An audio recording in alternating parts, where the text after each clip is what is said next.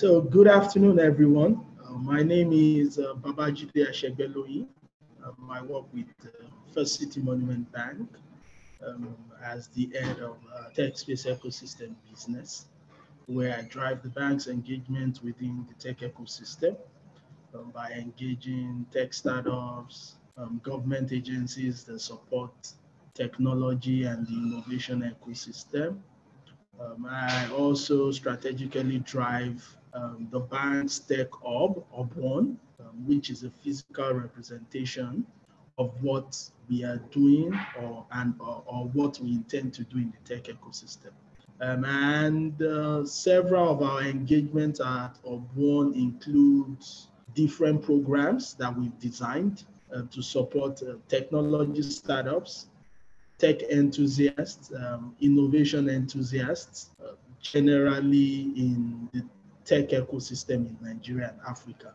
And one of such programs is our Epic Hour. Uh, Epic Hour is uh, a program that occurs every month um, where we bring very important people to come speak to members of the tech ecosystem, of one community and non one community members on different important topics that can assist um, their tech startups scale, grow, um, and different forms of um, topics that we feel are very, very important. Um, so what that means is that um, every speaker that we bring on board to Epic Hour has been properly selected and, and be assured that um, there's going to be a lot for us to learn. Uh, this program today, um, and as always, um, is brought to you in partnership with Passion Incubator. Uh, Passion Incubator is an incubator and accelerator out of Lagos, um, and they manage and operate Hub One's physical space um, and some of our programs. Um, so I want to also appreciate them for making today possible. Um, so straight to it, um, I'm very excited um, that we have our speaker today, um, Dario Giuliani. Um, Dario Giuliani is the director at uh, Briter Bridges, uh, which is uh, a research and data-driven company that is focused on servicing the underserved market. And our topic today is very, very important uh, because it is something that, um, as a member of the tech ecosystem, um, as a mentor to several tech startups, um, and as someone that provides advisory to tech startups, part of the gaps we've also noticed is that founders at times don't do adequate research um, before they come about um, the solution, or even when they've come about or implemented the solution, um, they don't consistently um, maintain a research and development culture. I'm so very excited uh, for us having Dario Giuliani, the director at Briter Bridges, and uh, I think I would um, sort of um, hand over the conversation to you from here. Um, so for quick etiquettes on this call and to make it very easy for everyone, um, I would say if you are not speaking, um, kindly mute your mic. Um, where necessary, if you have questions after Dario is done, um, you can chat your question via the chat box um, and we'll read as much as possible and have Dario respond uh, to those questions. Um, so everyone, thank you for joining us. Um, today in Nigeria, we have a public holiday, um, so we wish our Muslim brothers um, all the best today. Um, so Dario, thank you, and um, I believe that we're going to have a very exciting time engaging you. Welcome, and welcome to every of our attendees, and I can assure you that there's so much to be learned today. Thanks. So over to you, Dario. Thank you, Judith. Hello, everyone. I think you can uh, see me. Let me know if you would like to wait um, a bit uh, for other participants to join, um, just for them to avoid um, missing some of the content. Um, so for So, Babajide, you tell me if, if you would like me to wait. Otherwise, um, I'll carry on just giving a bit of introduction to to Briter. Yeah. Okay. So I think what we can do, like you've admonished, is um, the time here is about um, five up to four. Um, so we can wait for, let's say, another five minutes. Um, then um, once we, uh, we're done and the time elapses, we you just go ahead. Um, so sure. I think that, that that's yeah. Okay. It's a public holiday. People are on the sofa, and uh, yeah, we need to wait for them to, you know. Yeah, true, true. Okay, okay, let's do that. So five minutes, then you, you just start.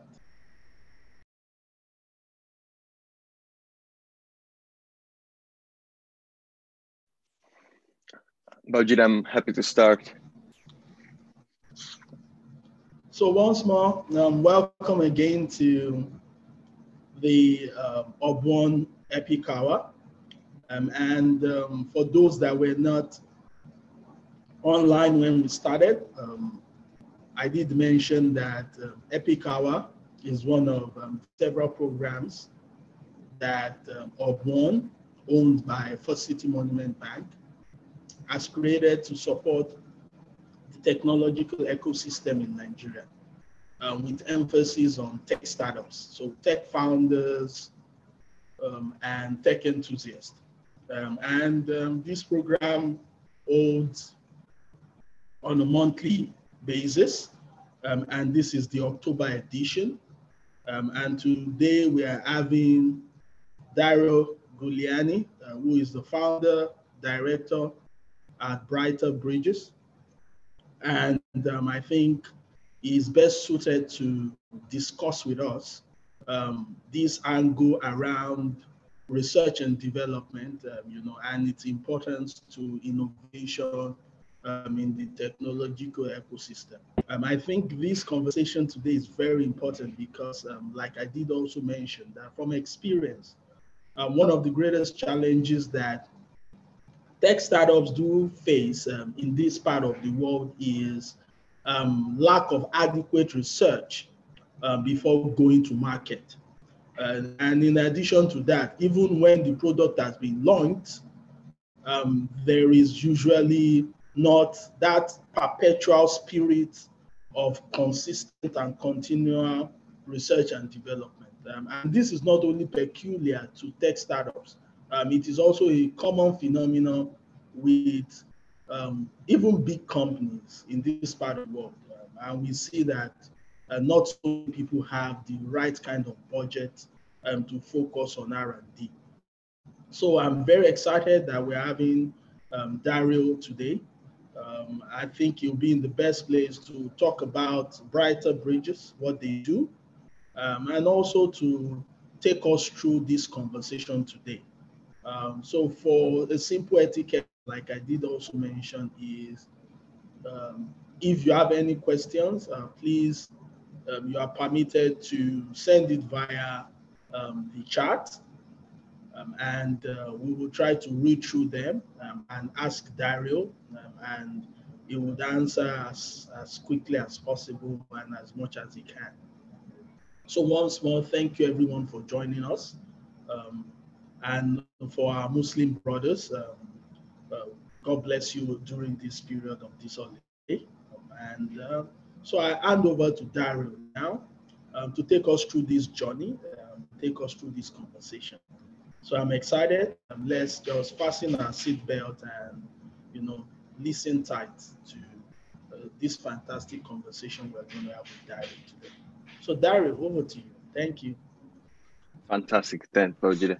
Um, okay, so the conversation today is around, I guess, the role of research, uh, especially for founders, especially for organizations that are entering the market or are planning to enter the market with an idea or a product. Um, the way I've structured the slides is a big presentation about, you know, who we are, just to set the context. Um, one of the key questions around um, methodologies and effective, you know, research strategies for founders, and then how effectively maybe research and data can help uh, position or at least um, get a better understanding of the role that your company or your future company could play in the ecosystem. So what problems it's looking to tap into, what solutions is coming up with, who else is working in in the same space, and then, you know, I'll be looking into some of the um, you know the values and and and and the strategies to really and you know the nitty gritty details of um, you know what to do when carrying out research or planning to carry out research. So I'll just share, start sharing my screen. Um, I put together a few slides. I hope you enjoy at any point. I think you know at any point you can really interrupt me, and I'm happy to clarify. Uh, don't necessarily need to um, you know, if, if this concept that you might want to clarify, just let me know. Don't hold it until the end uh, for everyone's to, you know, probably understand it better. So can, I, can anyone confirm that you are seeing my PowerPoint presentation? Yeah? Yes, we can see you. Superb. So, okay, so how can startup leverage data and research to build stronger businesses? Okay. So who are we? Just to set the context, Briter is a UK company, um, is active all across the continent and also in other what we call emerging and underserved markets.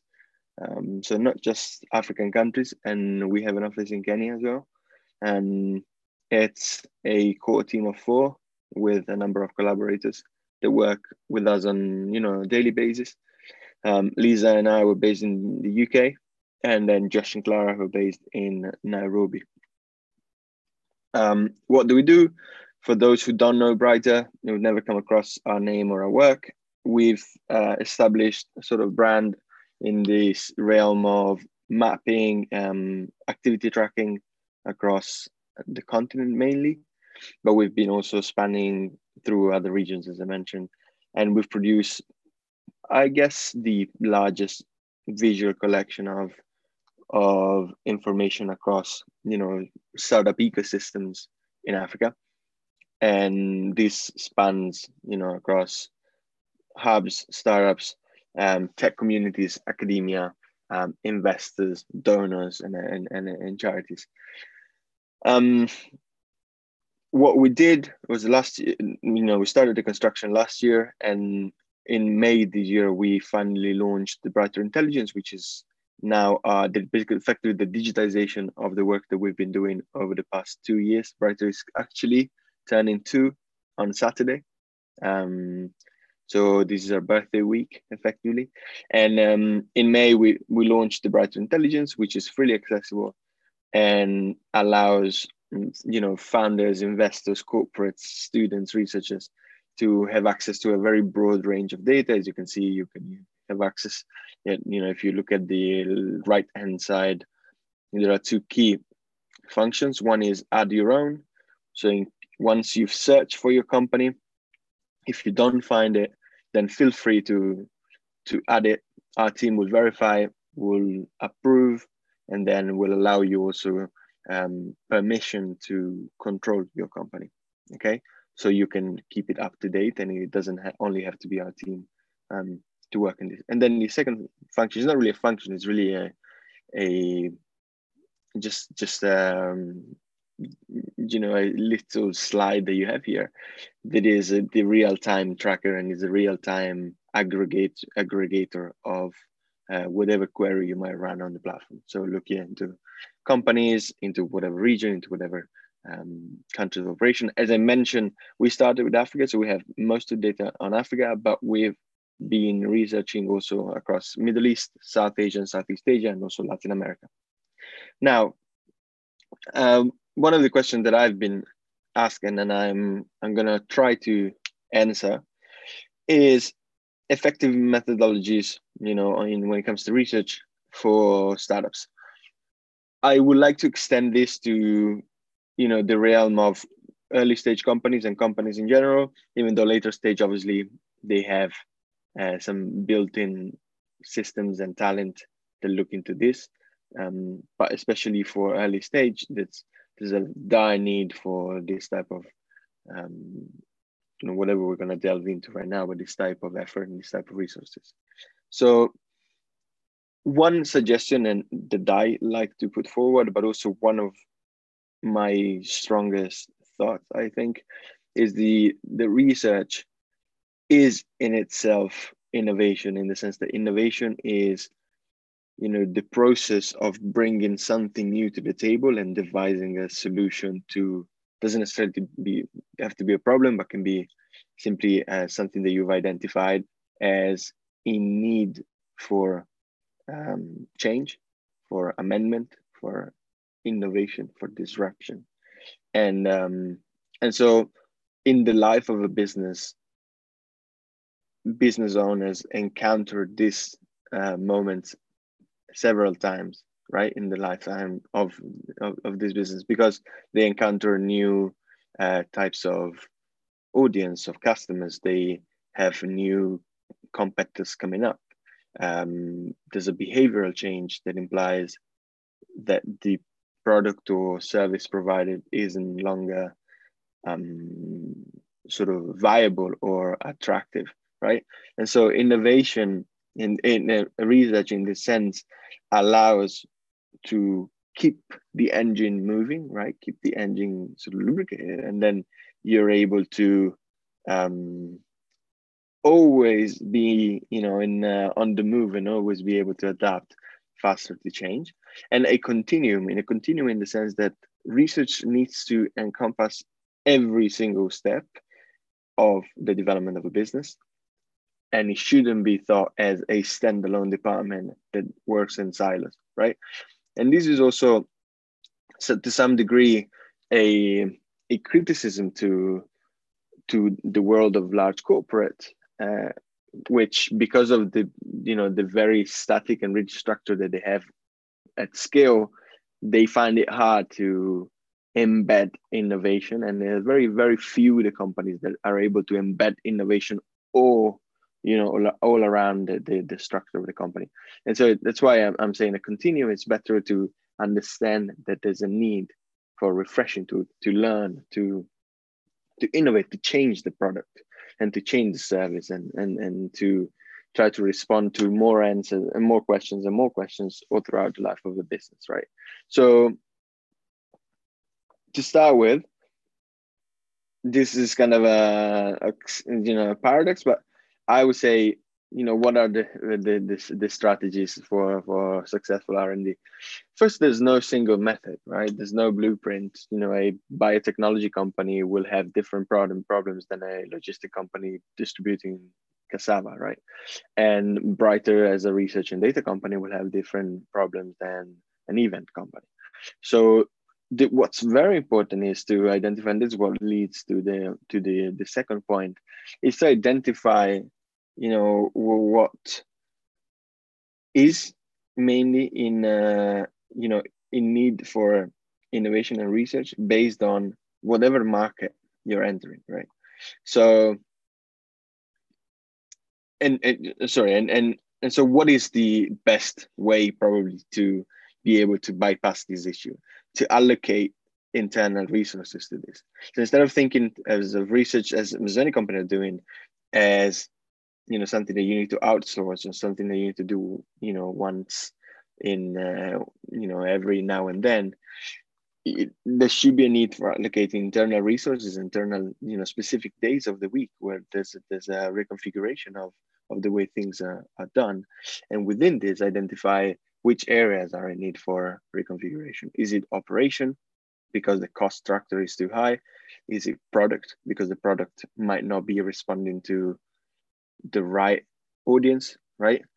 Um, and finally, and this will lead to all the next um, points, um, mark, especially market research is, which is what also Briter focuses on, is really key when it comes to identifying who is doing what and especially who is already doing something that could be conducive synergistic or in competition right with a specific company a specific product or service right?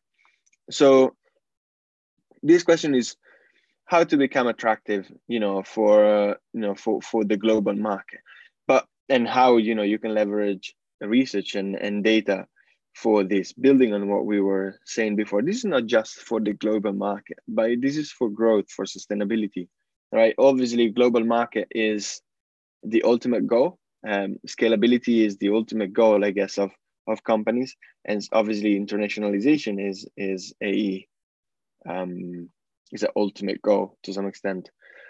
So delving into this a bit, what are the the key points that I identify as strategic? Um, first, it doesn't need to focus really on your own product or service understanding and by focus i mean you could see like probably new sub points over here popping up looking at the product you know understanding who is doing what and whether the market is actually responding to your service and not trying to perpetuate an idea because that's an idea that sounds sexy in your head if the idea doesn't have a solid sort of uh, welcome from the market if the market is not endorsing it if the market like and and bear in mind there's this trick and this uh, many many founders will uh, will relate to this. There's this trick which is a very dangerous slippery slope that when you go for beers with your friends and you say i have this idea i'm working for this in that moment you tend to abstract your friends and you mistake them for your target audience. And so what happens is you sit down with them and you're like, I've got this idea, I'm working on this. Maybe you have some slide, some nice slide decks on your phone. Uh, you show them, everyone is impressed. Oh, this is really cool, man. This is really cool. Um, you know, I'm sure this will have a lot of traction. And you start getting hype and adrenaline through your blood. And then you tend to forget that you know sometimes the people that you're talking to that approve or seem to approve or seem to endorse what you are doing might not be the people that you need to ask for an opinion right? Because there's an emotional opinion and there's an analytical opinion and there's an opinion that is driven by need right? And opinion that are driven by need are those that you will ultimately want to look for and to, to, and they're ultimately those that will belong to your customers right? And so there's a kind of funnel in there that you know a, a, a percentage of people that shrinks and shrinks and shrinks and you need to make sure that as a founder you identify the right people who you're talking to. And then if you want to take this then one step further this very process that i describe of getting a sense of the appreciation of what you're building is pretty much primary data collection, okay? Market research. Now, there's one very harsh criticism that I have, especially since I've started working across the continent a few years ago. And there seems to be a narrative uh, that goes the following way.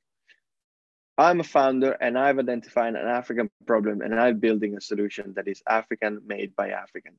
And now this tends to be a a, an, a kind of um, error, a design error from the start, because what you get is often a sort of setback from the market, especially because, especially from investor, because when they're going to sit down with you and going to try to look at the scalability of what you're building, will find the usual um, problems that you might that might arise when talking about business scalability when it comes to startups, especially in tech in Africa, which is low purchasing power widely, especially for B2C, and um, you know a, a, market that is fast changing, and so you know a problem with uh, establishing and keeping a product established for uh, for a, a, longer while.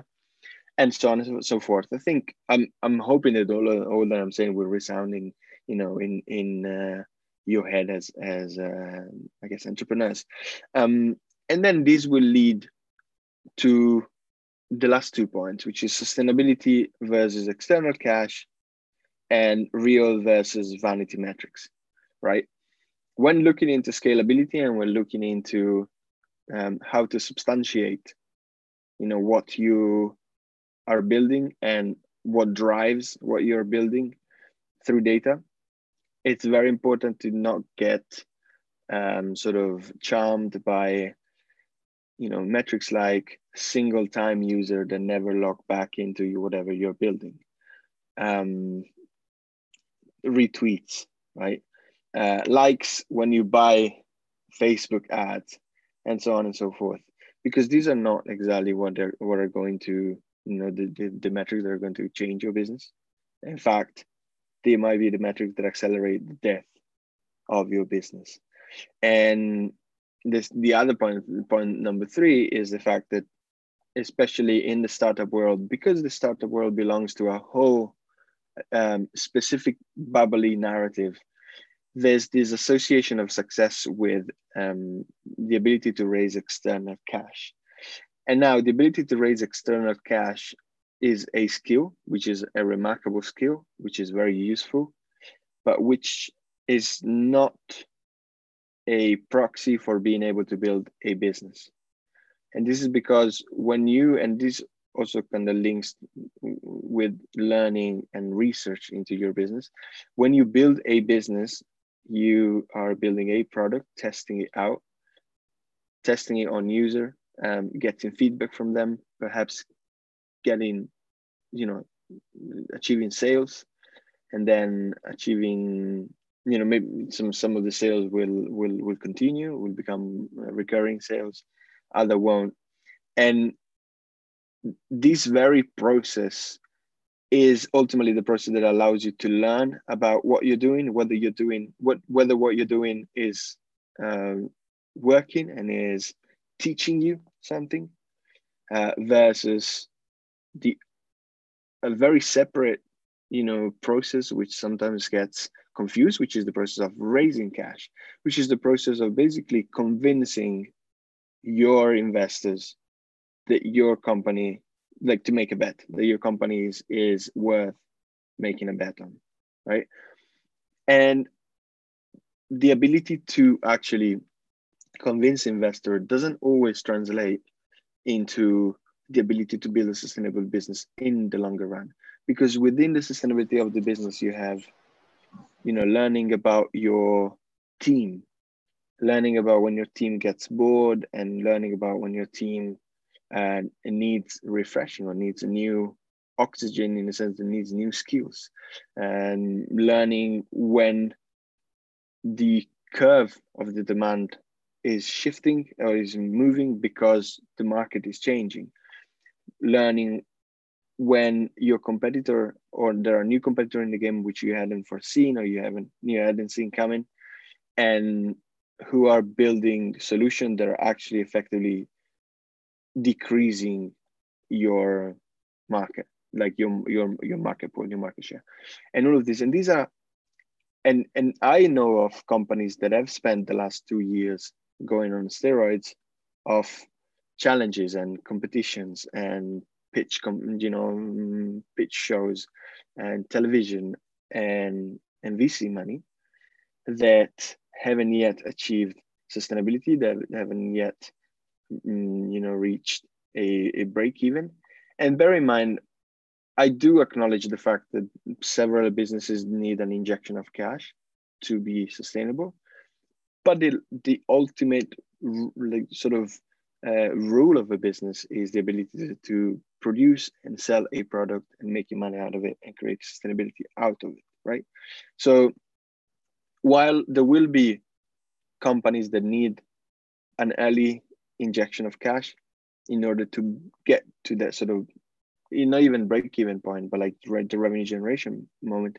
Many com- many other companies don't, right? And many other companies also do not have the ability to bring or guarantee the right returns to investors. And so the very process of looking for money might be tricky and might even detrimental to the actual growth of a business will surely allow your business to grow um, fast, but with a sort of short sightedness, as opposed to sort of building brick by brick, but really learning about your market and sort of try to focus on on the real metrics and on, on the metrics that matter. So these are the, you know, I guess a, a, few points as to what I think, mm, you know, people should focus on when when looking at specific data and when looking at specific research to do. Let's focus on the competitors. Let's focus on the product. Is my product still relevant for the same for the market that I'm operating in? Is there a new competitor that might just swallow my product, or is there a new competitor that might acquire my product, or might sort of strike a trade deal with me that will guarantee my scalability, etc., etc. Um, so a few slides about research. Uh, again, anyone can interrupt me uh, if you um, if there's anything that you don't that you don't understand. So design for the bigger picture. When how do I put it? Um, when when working on research, it's very important to let's say you're let's say you're working on on a market research to understand your landscape, right? It's essential to identify all the little moving pieces of this puzzle, right? That could contribute to the uh, life or death of your business. And when I say this, I mean not only in the short term. So who is um, could guarantee the life or business of your or, or, life or death of your business today, but also in, in at scale. Who will be the moving pieces of this puzzle once I get to phase two? Who will be the moving pieces of the puzzle when I get to phase three? And it's very important to ask, you know, yourself this these questions early on because that will also guarantee, you know, will, will determine the the direction that, that, that your business takes and also the, the direction of your day, day-to-day operations, right? And the, the time is a, is a scarce resource, right? And and you want to allocate the resource the you know the right resource to resources to your to, to your business. And so it's very important to identify early on what moving pieces of this of, of, of you know this business life puzzle you might encounter right? Now one of the one of the key questions as a founder you need to ask and actively take action on is who is already doing this right I think, um, oh, thanks, Richard. So, who is already is anyone already doing this? Right. This is a question that we've asked before, but how do I take action, active action on you know on this? Understanding the the breadth of the product that you're or like the scope of the product or, or the or the the potential of your product and then try to uh, picture a sort of solar system of different pieces of the puzzle that could be synergistic to you or in competition with you. And based on this, you would want to probably design your future step when it comes to, for instance, product development, right? Not especially when it comes one one thing that we're seeing, especially Briter, we're working on this. We're looking at how companies are multiplying their service, right? There's a rise of super apps. Um, payment companies are now adding API and now adding points of sales, they're adding accounting systems, etc., etc.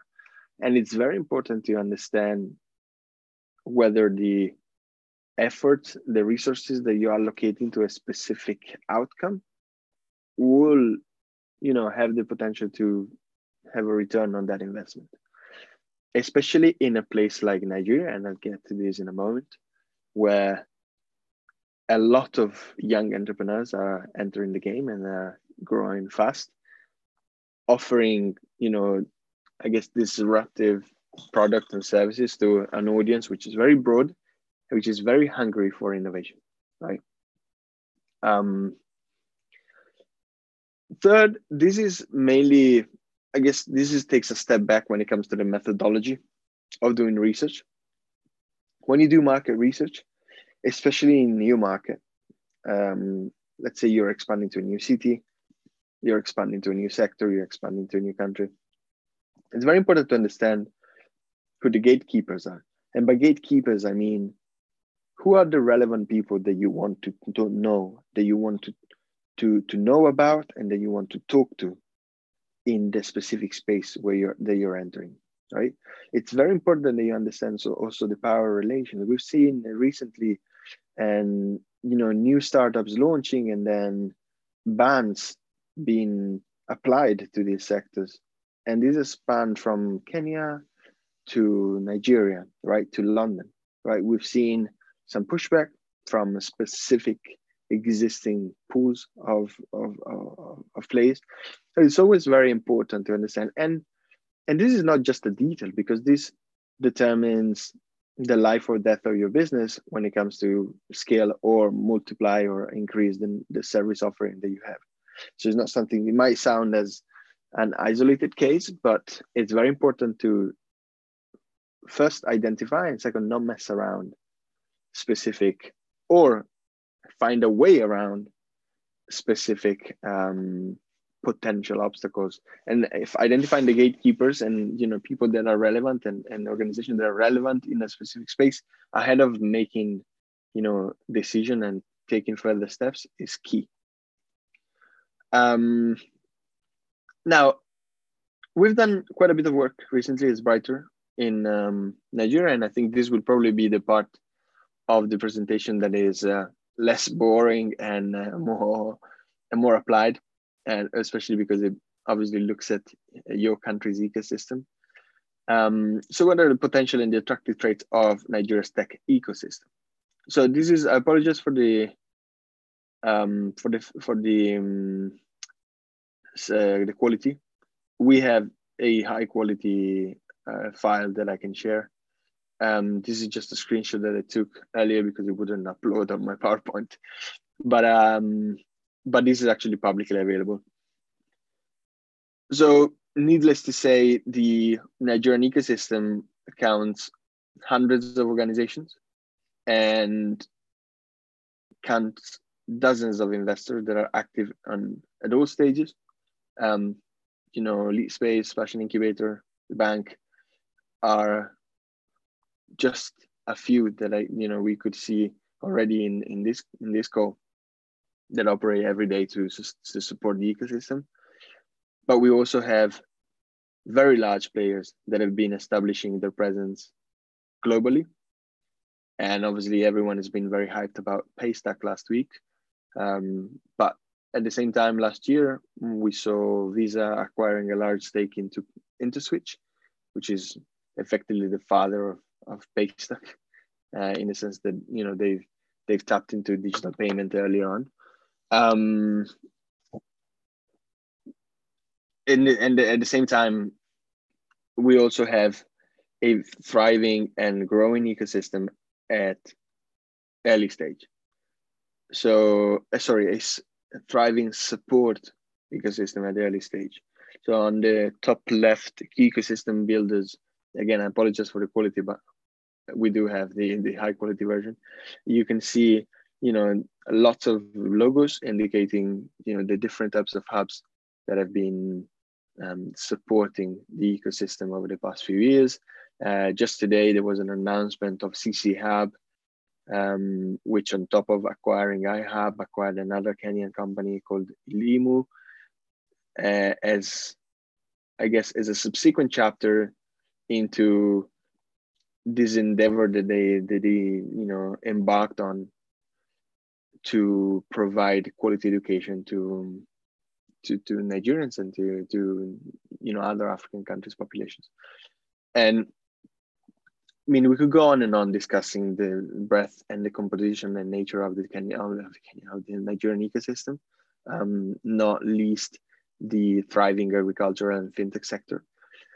Um, but I'd like to move on to this other slide, which gives you a an idea of, you know, going back to the first part of the presentation about research and identification of specific stakeholders, um, an idea of how having a bird's eye view into the ecosystem could actually help uh, you make a better decision and identify who could help who could compete and who could be just you know um, synergistic with you um, so what you see here is a snapshot.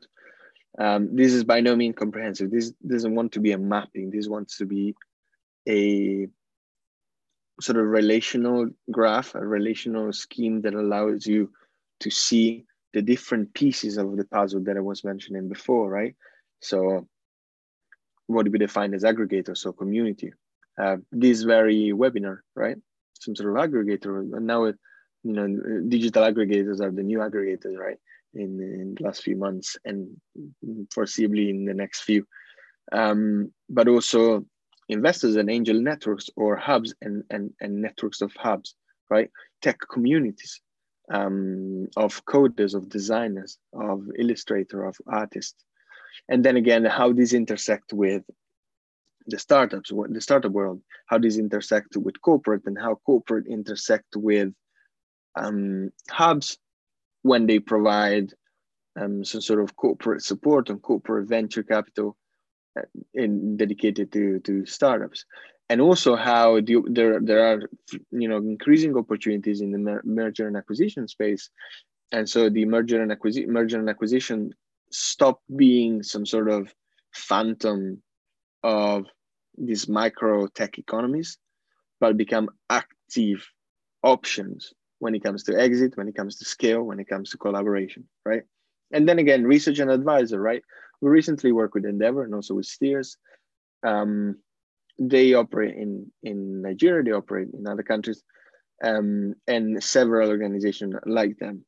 Now, moving to the top left and right, we also then have the role of donors and the role of philanthropy, and then the role of government and how government is actually now taking a step, recognizing first the role of tech.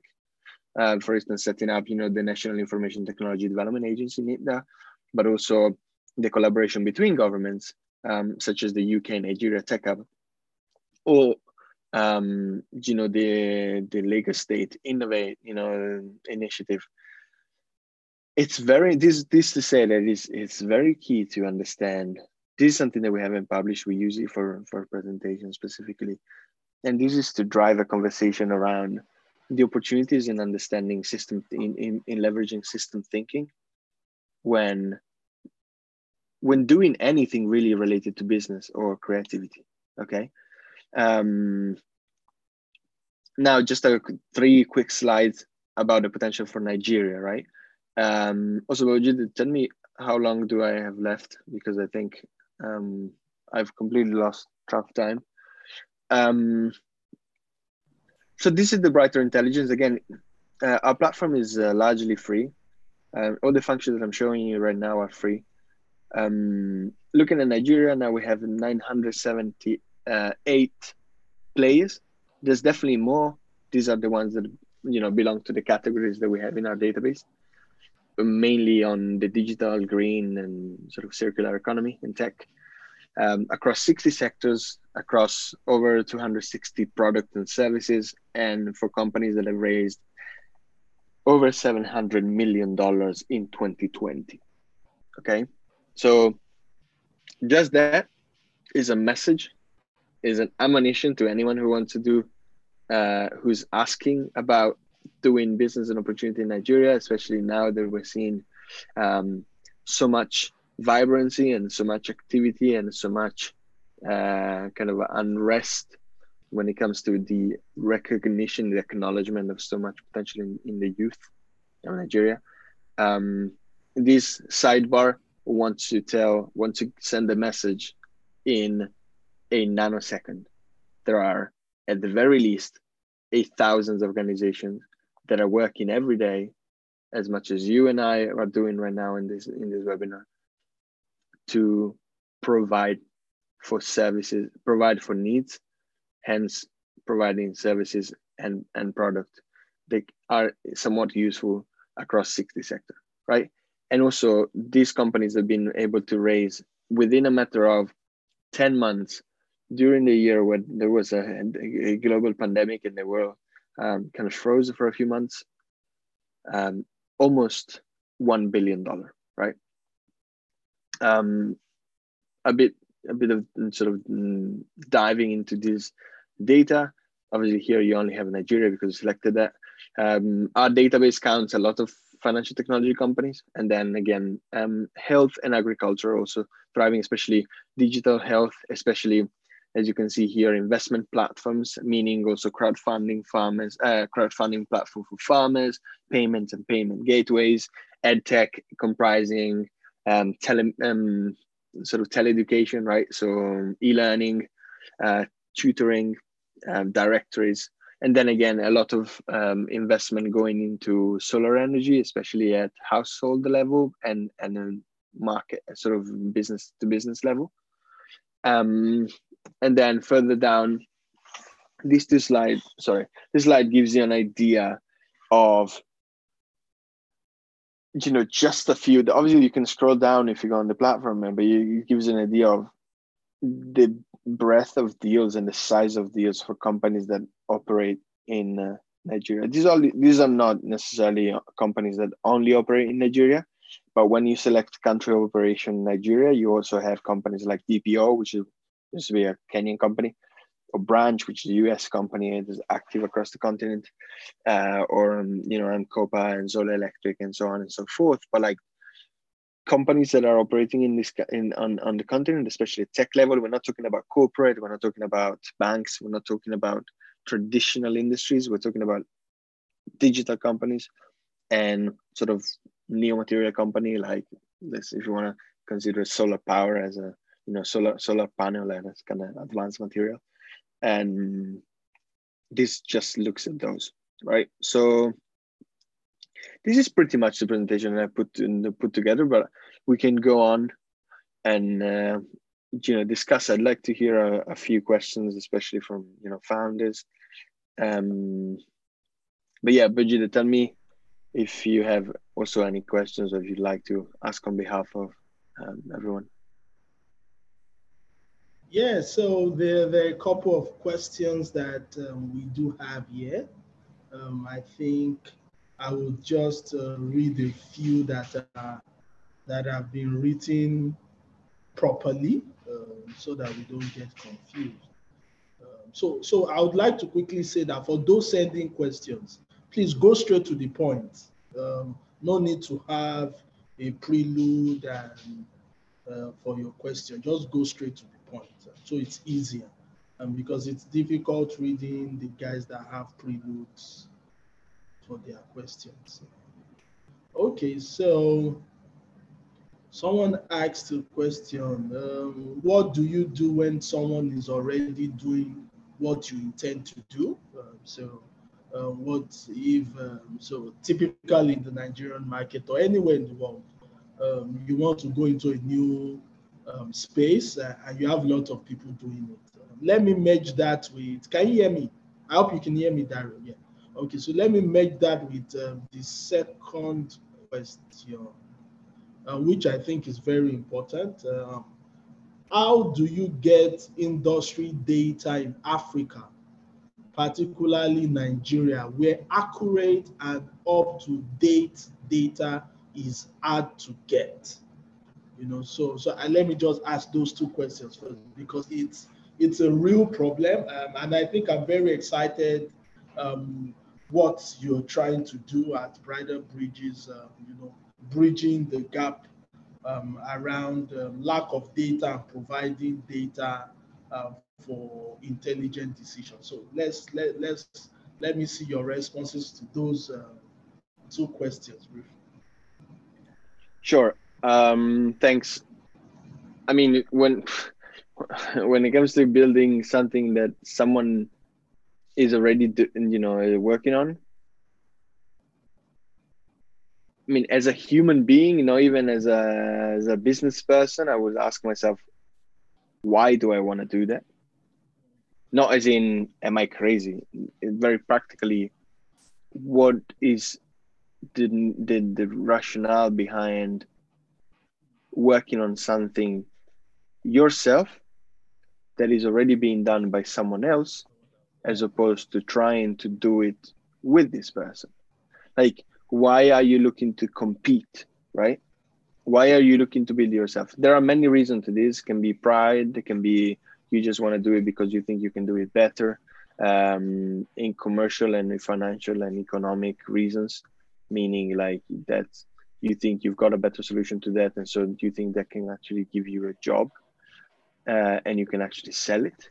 Uh, all legitimate um, reasons, right? There's no good or bad. There's no bad in wanting to compete with someone, but it's just effectively the reason why like also what are the what are the barrier to entry in this specific area right uh, ask yourself what resources this person or this organization has deployed to be where you know what it is and figure out whether you have them and figure out what extra cost you might not foresee try to be very practical about things and very transparent about the whys behind it. Again, just this is this is my opinion. This is not what you should do. Like this is this is what comes to my mind reading your, you know, you're reading your your, your question. Don't take my word as uh, you know the holy scriptures. Just like you know, this is uh, my words want to sort of boost and mm, new questions, right? Questions that you might want to ask yourself: Why do I want to do it? Why do I think it's better, right? Sometimes, for instance, I, for instance, Briter w- wasn't born as a data company. He kind of became one, and we rode with it. And we ended up kind of providing service that maybe was better than some people that were already doing kind of this because we ended up doing a better job or like because we think the market ended up working with us right and so the the the avenues to that lead you to where you are are countless. So obviously you need based on that, based on an understanding and an analysis of where you are, um, you might want to sort of make specific decision and ask yourself specific questions. I hope this answers your question. And at a bake a bakery, right? Sure. There you go.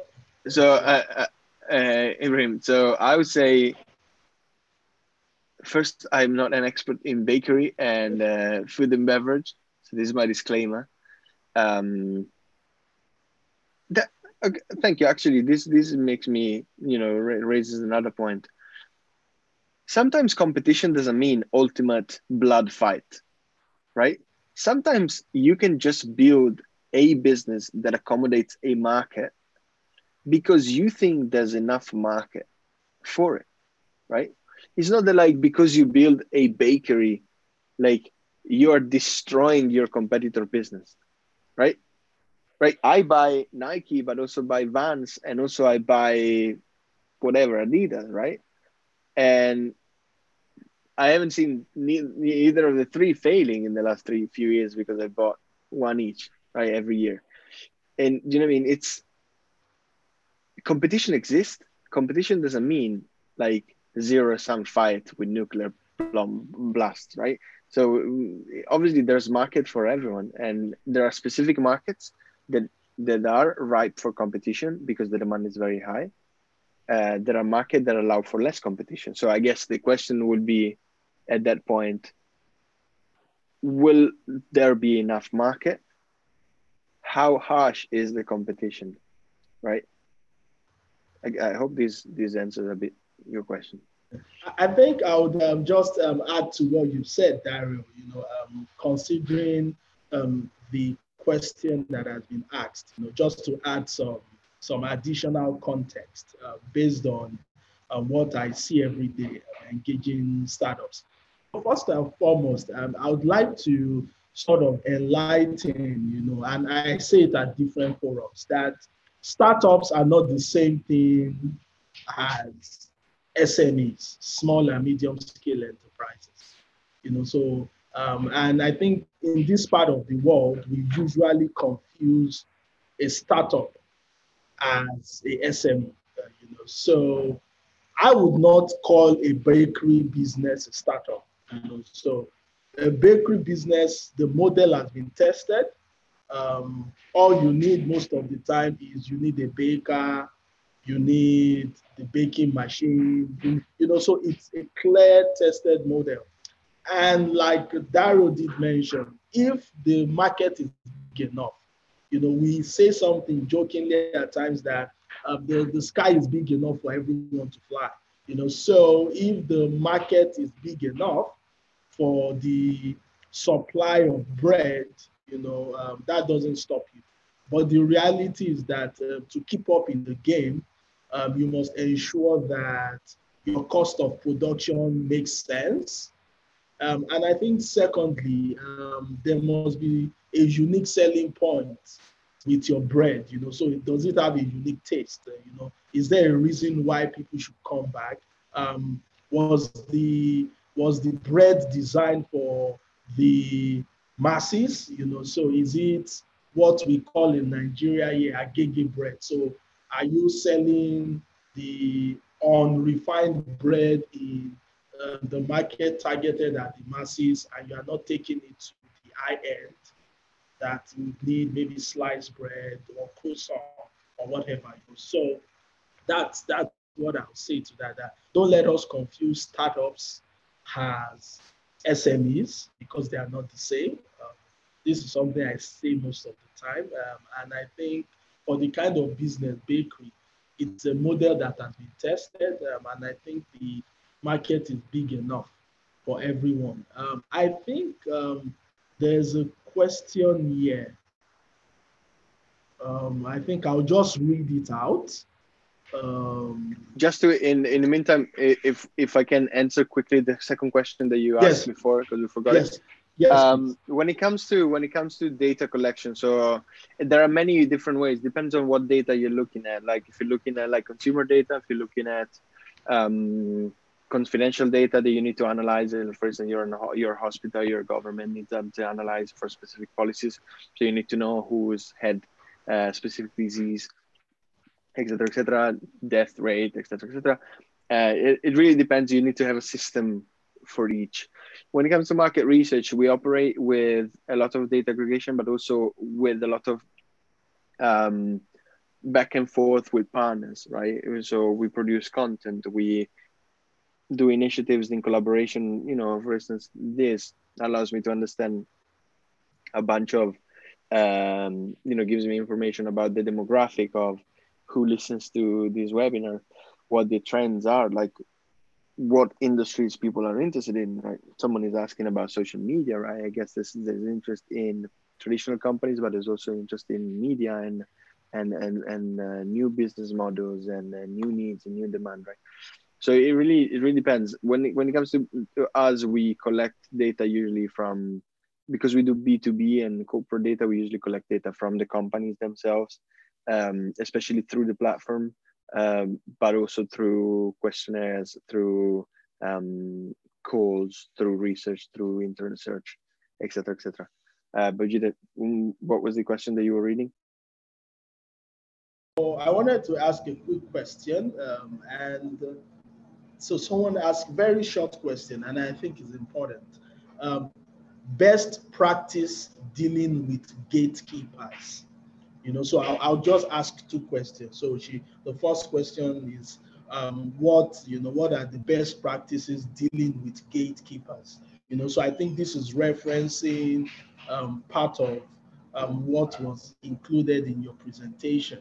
You know so the person is very important question is asking best practice you know dealing with gatekeepers because they're very important um, then let me just ask the second one though it's lengthy um, build the prototype and test the market with it or go out in the field and carry out a market research before building a product?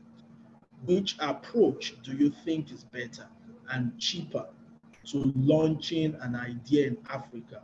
Because on your experience, based on your experience. So, so I think in summary, you know, what this person simply asking is, do I just build the prototype and risk it and push it to the market and wait for people's feedback? Or I should spend a bulk of my time trying to do a detailed market research and using that market research as a foundation of building the product. You know, so, so those are the two questions that I, I, I just want us to answer now. Then we have some like two questions. I think our time is fast spent. Then we'll see how we can go from there. Okay, sure. Um, good questions about the gatekeepers. I think increasingly, just in business in general, I'm seeing that people want clarity and want straightforwardness. Like when people approach you, or like you approach people and you don't really have a clear ask because you yourself haven't either done the job or you don't even have much interest or maybe it's too early or maybe like you haven't been careful enough. Um, people tend to be a bit sort of stricter or a bit unresponsive. I think first it depends on what you're asking uh, if you're what you're approaching people for. So gatekeepers mean gatekeepers for specific in specific area right? Um like associations or specific investors or specific people or research organizations or uh, authorities. These are organizations that will interconnect and relate with to your business in a very individual and specific way.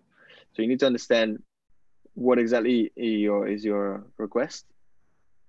And as a second step understand why like better figure it out early why that person would be interested in giving you time and even answering your question, especially if the question requires effort from their end, right? And um, you always need to keep in mind that people like consider themselves busy even if they're not. So you always need to take for granted that you are approaching someone who, as a status quo, is busy and so you're taking time away from this person. And so the faster and the clearer your ask is and the most the more accommodating it is for the other person the better right? Usually like for instance it's interesting to to to come up with a system of incentive for the person. Why is the person working? Uh, what does the person need to give time for you is there and is there is there an exchange that you are having? Is the person just there and her, her role is actually to provide information to people like you which would be faster? Like is this person there and potentially actually you're gonna compete with with whatever this person is is is, is building? So ask yourself the right question and try to be as clear as you can. Uh, in principle i also think i also think people yes are busy. I also think people are lazy are non-responsive but i also think a lot of people are very helpful and a lot of people want to to help and want to provide information and want to be out there and want to know what is going on so it's, um, it's there's pro and cons to this and i think clarity from your end from their end is, is the best um, I hope this answers your questions. It always depends on case by case. It depends on what you're talking about, who who you're talking to, and what for. Question about product. Uh, this is a catch 22. In principle, every question that we just asked could be answered. This is, needs to be a case by case situation, right? There are cases where you shouldn't build a bakery. There are cases where you should build a bakery. There are cases where you should build the product first. There are cases where you should do the research, right? And this boils down to what I was saying at the beginning try to understand where you're standing. If you're an amazing set of developers with business skills, with super connections, it's very like you're more likely than someone who just comes out of uh, you know Lagos University computer sciences bachelor uh, to succeed, because business doesn't equal skill. Business equals skills applied to a need that is perceived, that is embraced, uh, and possibly paid for and possibly made sustainable through a system of sustainable production of a specific services product and sustainable demand for that and purchasing power on top of which you get regulation taxes covid-19 and all these guys right? So everything is very it's, it's hard. That's why it's, it's very it's very important for you to understand where you stand who you are what are the what is your unique selling point what is your competitive advantage over other people right what are the resources that you have at stake what is your commitment for instance, if if you're coming up with a solution, what I think is that often businesses grow out of projects in the sense that you have that side project that you're doing, that side project takes off, and you're like, oh crap, I need to leave my full time job because I don't, I cannot keep up with this. I think this is in many cases what actually happens.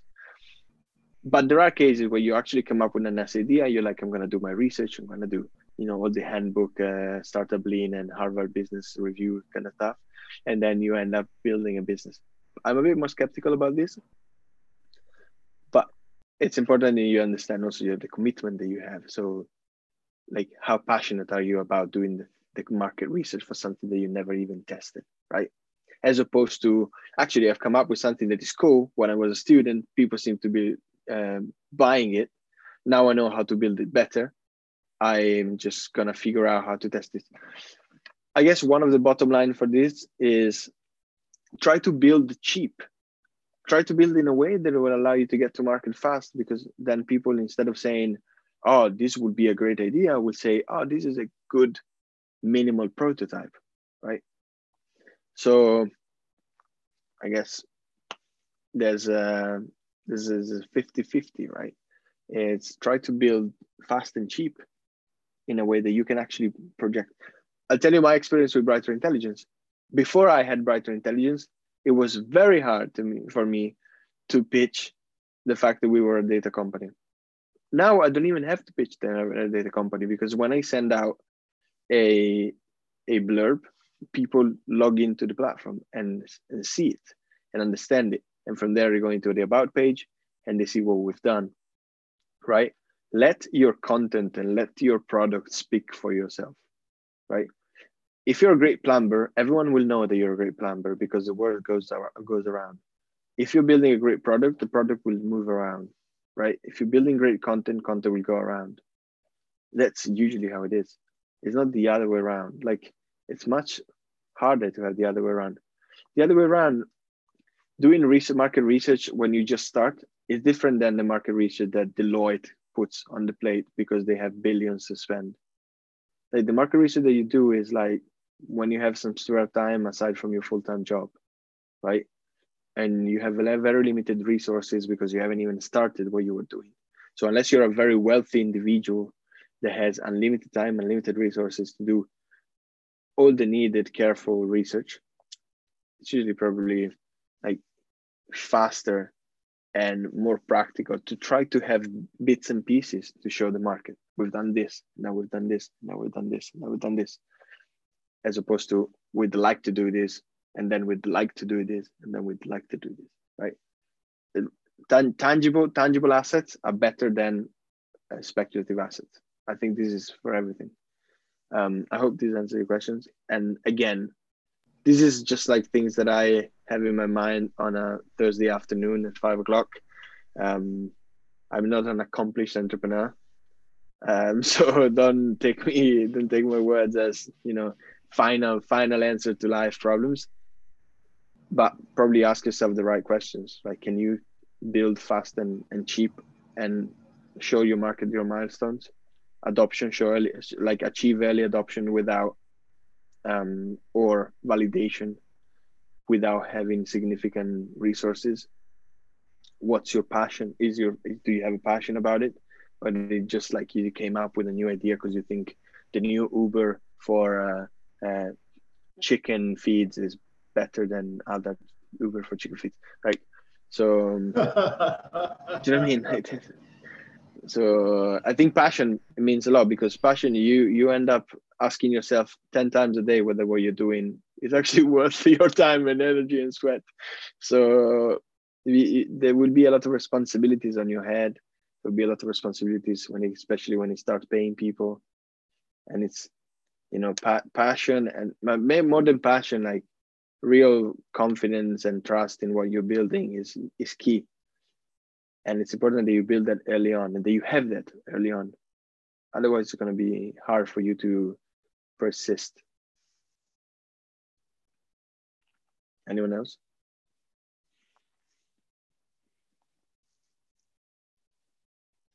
I can um, pick up on another question if you want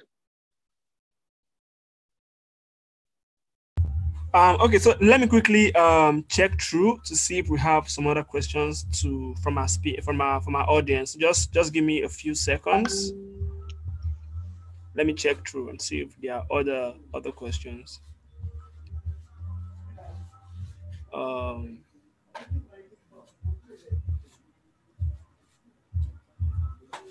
um,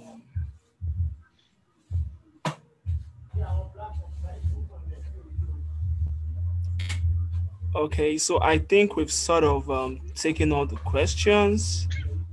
Um, Yeah. okay, so you're back on. Uh, I think you. Yeah, uh, yeah, yeah, yeah, yeah. I had, uh, I think I had a, cha- a tiny challenge with my network.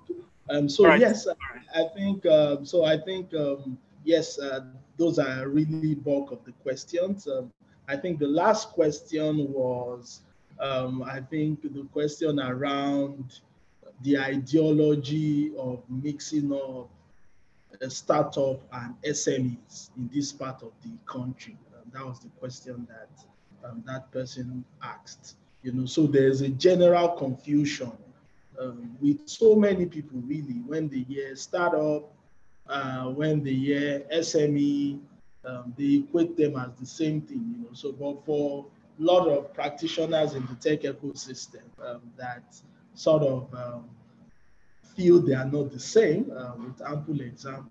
Uh, I think that's why it's asking that question that, you know, uh, how does one manage that assumption that startups are the same thing as the regular SMEs? You know, so a bakery vis-a-vis a fintech, uh, a, a school vis-a-vis um, an edtech platform, um, a barber shop vis-a-vis an e-commerce company. You know, so so at times people confuse they they use the same models and explanation for the two. So I think he's just asking, you know, Dario, what what do you think? You know, what what's your perspective um, in this? Or what, what do you feel about this confusion? You know, what, what's, So what's this terminology is a actual pain, um, but I think there is one specific feature that needs to be taken into account. So in the age of software, software can be replicated because it can be copied and pasted at no cost or a marginal cost, right? Um, in the sense that you don't have to replicate the whole infrastructure um, to replicate a service, right? This allows for um, economies of scale, which means you're able with the same resources, like with with with a curve of return of, of, of revenues that goes very steeply up um, you're able to achieve that with a curve of cost, an increasing cost, which is very um, slow because you usually have to like add a bit of infrastructure cost into the infrastructure. Um, maybe you need one more developer because you, cannot keep up with 10,000 user, right? As opposed to having another baker if you start selling 300 bread, pieces of bread as, as opposed to 50, right? and um, and I'm being um, you know optimistic, right? So there are there are businesses are based on revenues and cost, right? And the cost structure of startups is very specific in the sense that it moves much more slowly than the revenue structure, right? because you're able to generate exponential revenue with just an arithmetic curve of cost increase, cost increase, right? And this is this is uh, allowed by the, the the the rise of digital, right? The fact that the cost of replication is marginal, right? So to put it less technically, the difference that I see between an SME and a startup is the cost structure and the fact that the cost of any additional business for a startup will be dramatically less than you know the, the than it would be for a company that needs physical assets or like physical resources to to grow a business right? And that's also for instance why you don't really talk about scalability for um, like a solar energy company because that's a very that's that's in the same terms right? Right? A solar like a solar panel startup is not exactly like a a paystack because paystack generates revenue on commission on flat fees for people that implement you know apply you know use the use those gate payment gateways in their own business at, at no effort aside from the cost of servers and the cost of software maintenance uh, paystack is able to gen- generate a recurring revenue and automatic revenue right whereas if you need to install a new solar panel you need a technician someone who does the assessment of, of, of, the, of the ground, of, of, the, of the space. Um, an infrastructure that, that brings cables to at least your light bulb in your room and your television, right? Et cetera, et cetera. So the cost structure, which is enabled by software, is I think what determines the difference between startups and startup types of growth, growth and SME type of growth. Now, now I'm being very like radical about startups only being software. Mm. Someone could probably say a company in its early days, because of the growth potential of that company and the growth trajectory of a company in its early stages, could be a startup by by way of effectively starting up, right? It just you can call yourself a startup. It doesn't matter. It, what you need to keep in mind is that your curve, especially if you're to pitch to an investor, might be like this, and it's perfectly fine. But you don't want to pitch your curve of return like this if your mm. cost structure doesn't allow that, right? Mm. Um, to give an idea, Briter wasn't born as a startup. Briter is effectively a um, an SME providing research, right? The construction of a platform that enable that is subscription based that people pay for to have complete access to that enables a mechanism like ignites this mechanism whereby Briter could have and probably has revenues at marginal cost because for every paid subscription i don't need to do basically anything but ensuring the the smooth um, so the smooth functioning of the platform with the resources that I have, right? Uh, and that's the difference, right? The research side, the consulting side, I need all of us on top of projects. The platform is there. Once it's built, people can operate, right? Now we're selling the, the, the API for it. I don't want to talk much about Bright. I want to sell it, right? But I'm, I'm, I'm saying the fact that we are enabling people to plug into our, our platform by paying the licensing and then using on their platform that comes at a marginal cost at a diminishing cost once we've paid for like the cost of setting that system up everything else would be basically profit right and marginal cost for maintenance this is i guess the difference. Um, or i think a use a useful way to to understand the difference between the two. And it's very important for you as a founder to identify your cost structure and the way your the ability you have to grow right? Like your what's your growth trajectory growth potential. I hope this answered your question um, I think Dario, you did did I think you did justice to to the question, um, and I think um, we're at the point where we have to let you go. Um, We've taken an hour plus of your time. Um, and I think um, this session has been very, very exciting, eye opening, and we're, we're very happy and humbled to have you join us uh, for this uh, October edition of the One Epic Hour.